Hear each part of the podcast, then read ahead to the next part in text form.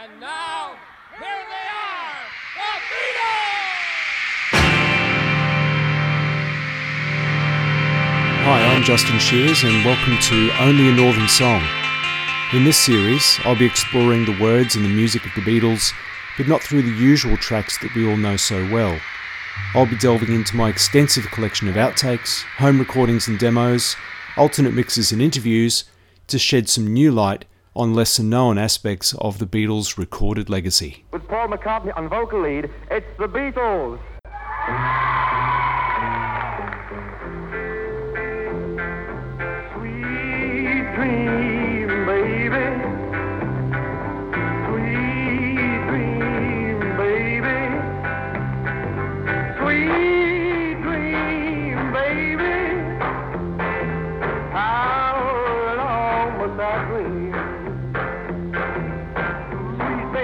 Got in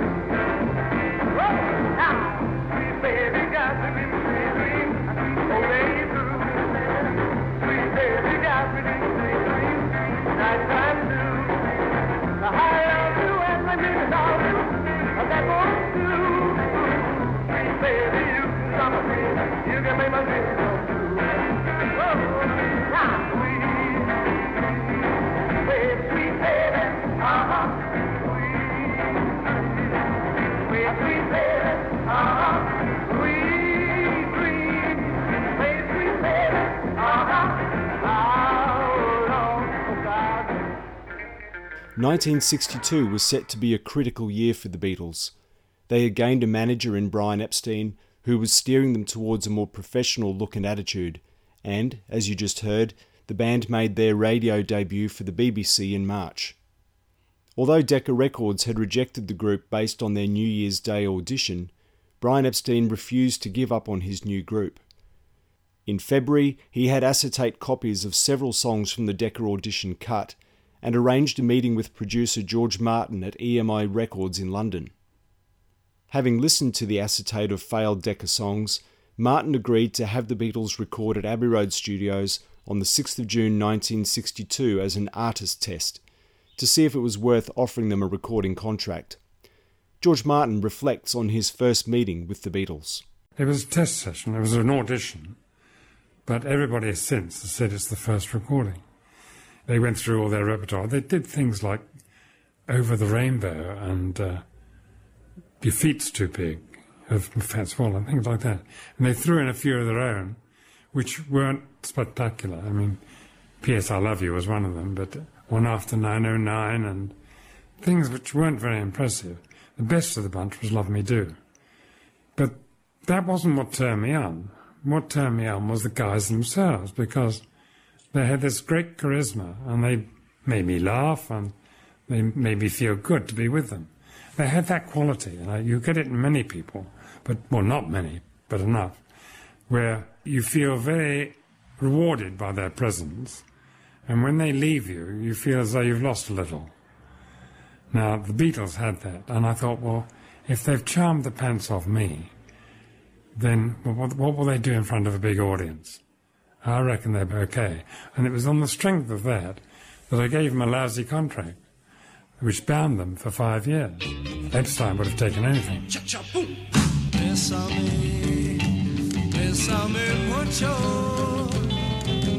Each time I cling to your kiss, I hear music divine. So bésame.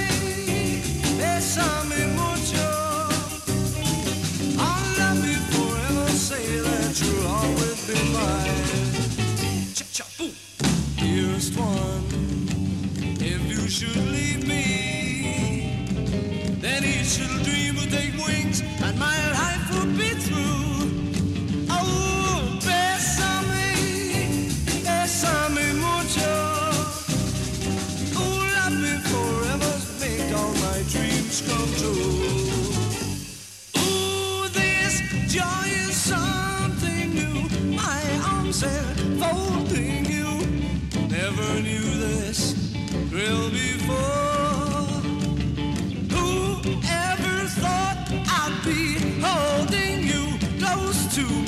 me, whispering, It's you I adore. Yes, so dearest one, if you should leave me, then each little dream would take wings and my life would be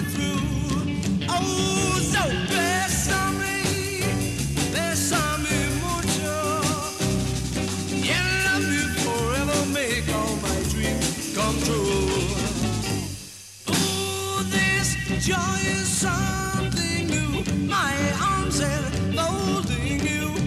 Never knew this, the thrill before.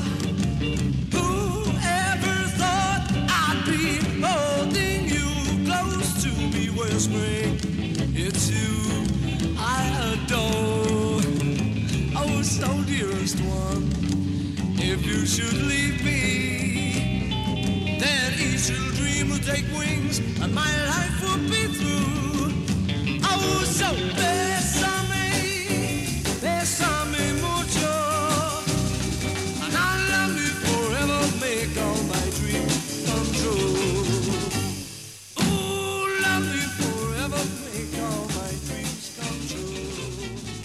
Besame Mucho. From the EMI Artist Test of 6th of June 1962, another ancient number which the Beatles had as part of their stage repertoire and was originally recorded for their failed Decca audition six months earlier.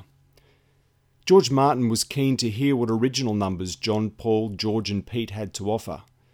Love Me Do was recorded next, and for decades it was presumed that this recording had been lost from the EMI archives. When production of the Beatles anthology documentary began in 1994, the search for this lost recording began. I went round all the boys and said, Have you got any of these acetates of that session? And Judy went in, my wife went into the attic, in fact, and looked for some stuff. She found two acetates. One was a 12 inch, one was a 10 inch. And they, on one was written opera, and the other was written Love Me Do. So I didn't try to play them. I sent Love Me Do back to Abbey Road, and I said, transfer it to digital right away, and let's have a listen to it and it was Pete Best on drums, and it was that original session. I played at Ringo, and I knew it was knew it wasn't Ringo's drumming.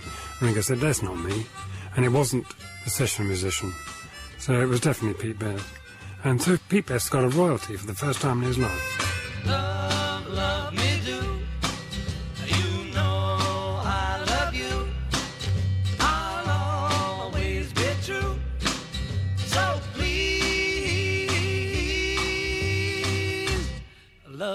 Do.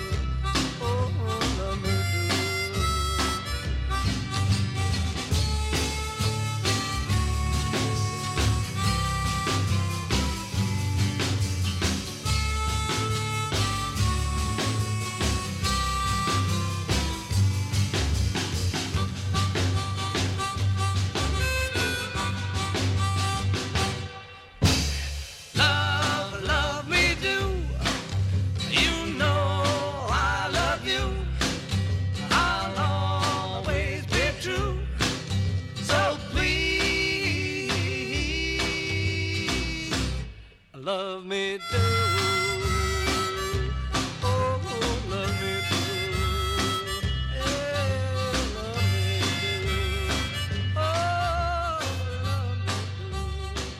The very first recording of Love Me Do from the EMI Artist Test of 6th of June 1962 with Pete Best on drums. The shaky vocals and wandering tempo didn't completely deter George Martin that day, and two more original tracks were recorded P.S. I Love You and Ask Me Why, songs which would eventually comprise the B sides of the Beatles' first two singles. None of the songs from these sessions, however, were officially released until decades later as part of the Beatles anthology project. The recording process was a much simpler affair in 1962. Beatles producer George Martin. Record production, as I, as I knew it later, was something quite different because in 62, all you did was you stuck up microphones in the best way you could and got the best sound you could, and they gave a performance. It was like doing a radio show. If the performance was good, you would issue it. There was no jiggery pokery, no overdubbing, no editing. There it was. It was like taking a photograph. Click. Okay, that's a good take. Click. That's a better take. And that was it. The artist test of the 6th of June had convinced George Martin of several things, namely that none of the songs recorded were strong enough for release, and that drummer Pete Best was not suitable for recording with the band. The group took care of the latter by firing Best and replacing him with old friend and drummer with Rory Storm and the Hurricanes, Ringo Starr. The band, which would change the world, was now complete. In terms of finding new material for the group to record, George Martin had a song in mind from writer Mitch Murray. But it was quite normal in those days to find material for artists by going to Tin Pan Alley and listening to all the publishers' wares. I mean, that was a regular part of my life. I would spend a long time looking for songs. And the songs I was looking for for the Beatles was really a hit song. It didn't matter, so long as it suited the group. And um, Love Me Do, as I say, was the best one they were able to offer the kind of song I was looking for, I did actually find. And that was a song by Mitch Murray called How Do You Do It? And I was convinced this was a hit song. How do you do what you do to me? I wish I knew if I knew. Not a great piece of uh, songwriting, you know, it wasn't the most marvellous song I'd ever heard in my life, but I think thought it had that essential element which would appeal to a lot of people. And we did record it. Um, John took the lead. George said, Well, it's a number one song. You want a number one? This is it. We said, Yeah, but we cannot go back up to Liverpool singing that. We cannot be seen with that song. So we never issued How Do You Do It? But I did later give it to Gerry and the Pacemakers, and it did become number one. How do you do what you do to me? I wish I knew. If I knew how you do it to me, I'd do it to you. How do you do what you do to me? I'm feeling blue. Wish I knew how you do it to me, but I haven't a clue. You give me a feeling in my heart, ooh la la, like an arrow passing through it. Suppose that you think you're very smart, but won't you tell me how do you do it? How do you do what you do to me? I wish I knew. If I knew how you do it to me, I'd do it to you.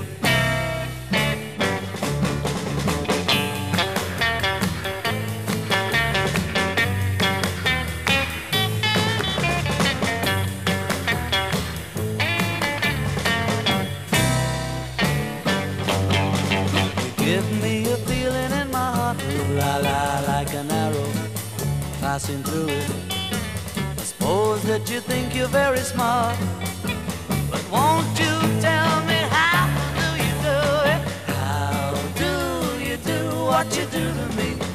I wish I knew, wish I knew how you do it to me. I do it to you. Wish I knew how you do it to me. I do it to you. Wish I knew how you do it to me. I do it to you. How Do You Do It, recorded in a single take at Abbey Road Studios on the 4th of September. a song quietly rejected by the Beatles, hence their lackluster recording. The song would later be a number one hit for fellow Merseysiders and friendly rivals, Gerry and the Pacemakers. Well, It's a very great pleasure for us this evening to say hello to an up-and-coming Merseyside group, the Beatles. And I know their names, and I'm going to try and put faces to them. Now, you're John Lennon, aren't Yes, you? Yes, that's right. What do you do in the group, John? I play harmonica, rhythm, guitar, and vocal. Mhm. That's what they call it, isn't it? Harmonica, rhythm, guitar, and vocal. Then there's Paul McCartney, that's Yeah, that's you. me, yeah. And what do you do? Play bass guitar and uh, sing, I think. Oh, you know, that's, what they quite say. apart from being vocal.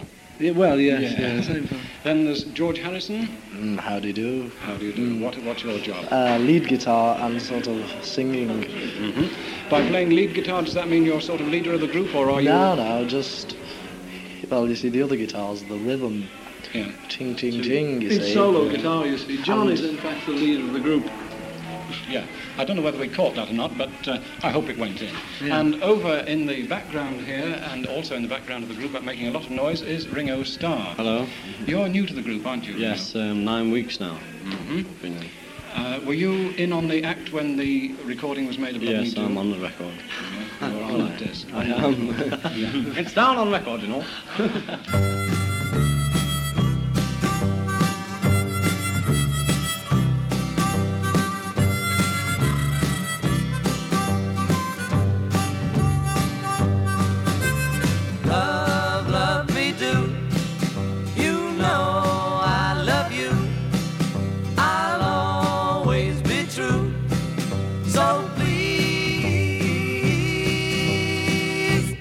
love me do. Whoa, love me do.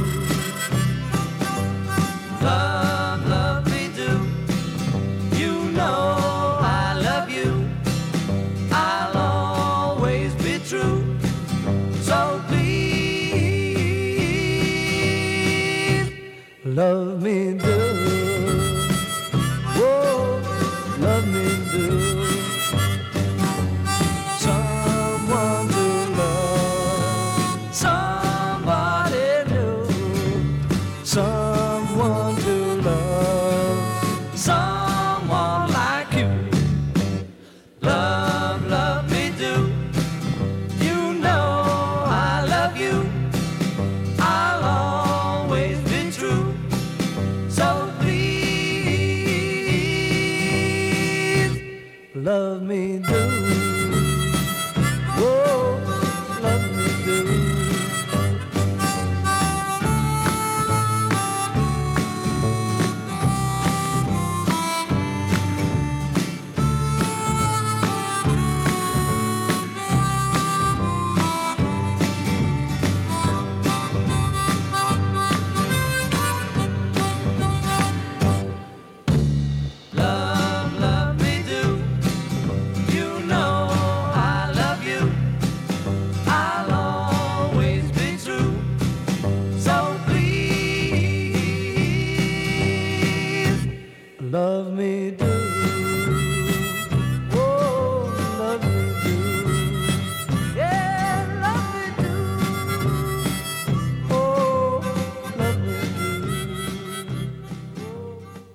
the second recorded version of Love Me Do, this time with Ringo Starr on drums. The song was recorded in 15 takes, but still didn't quite come up to scratch in the eyes of George Martin. This rare version was briefly released on a single, but was quickly replaced by a third version recorded a week later. In between trips to London to record, the Beatles kept up a hectic schedule of live shows all over the north of England, and especially in their hometown of Liverpool. They were pulling bigger and bigger crowds at the Cavern Club, a place where the band also gathered to rehearse new material.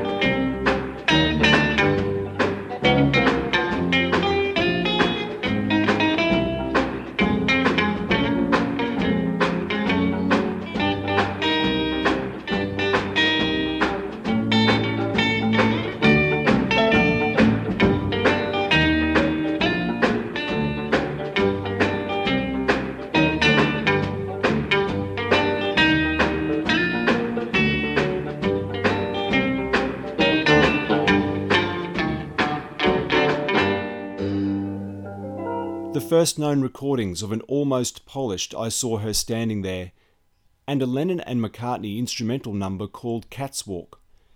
The Beatles would later abandon this number, but it was given to the Chris Barber Jazz Group in 1967, who renamed it Cat Call. Interest in the growing Liverpool music scene, not only in the Beatles but scores of other bands like them, attracted the attention of television producers eager to share the story with a wider audience. Granada TV set up their cameras in the Cavern Club to film the Beatles live, and the reactions of the fans who crammed into that tiny space to see them play. The decision to dump Pete Best was not a popular one with some fans. Listen carefully at the end of this recording for the opinions of a couple of fans being shared with the group. At this midday session at the Cavern, we proudly present the Beatles.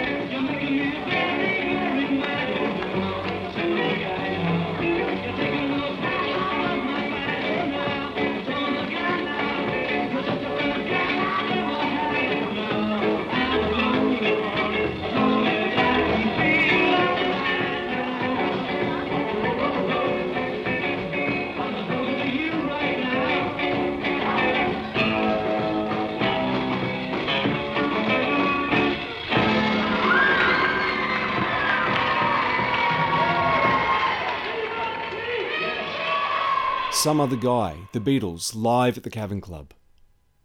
The group returned to Abbey Road Studios on the 11th of September 1962 to attempt yet more recordings for a debut single. However, when the Beatles arrived, George Martin was nowhere to be seen, and a stand in producer, Ron Richards, was present. Instructions were also given that Ringo was not to drum on any of these tracks, and session drummer Andy White had been hired for the day. Poor Ringo had been relegated to percussion in only his second session with the band. P.S. I Love You, which was intended to be the A side of the first single, but would eventually be the B side, was the first track cut in a total of 10 takes.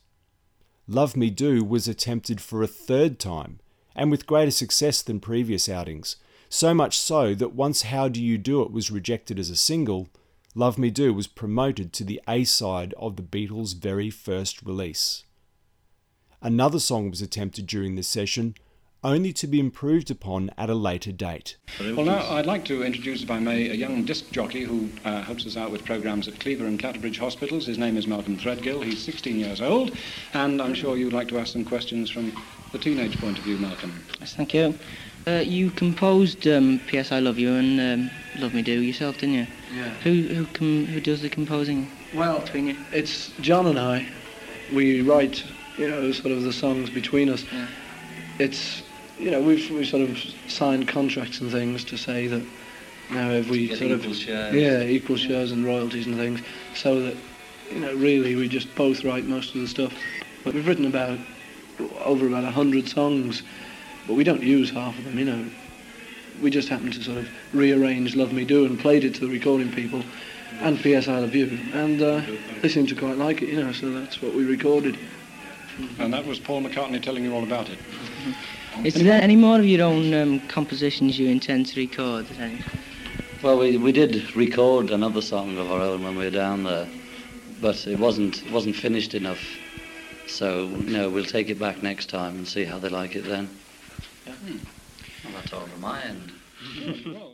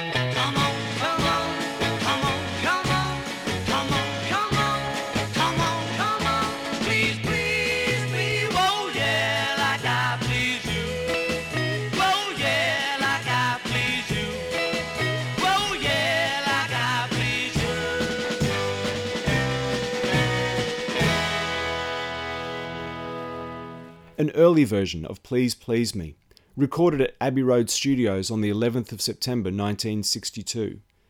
This song would be re recorded in November and would soon become the first of many number one hits for the Beatles. Well, that's it for this episode. Next time, we'll delve into the vaults of EMI Studios to listen to the Beatles record their first and one of their most important albums. Until next time,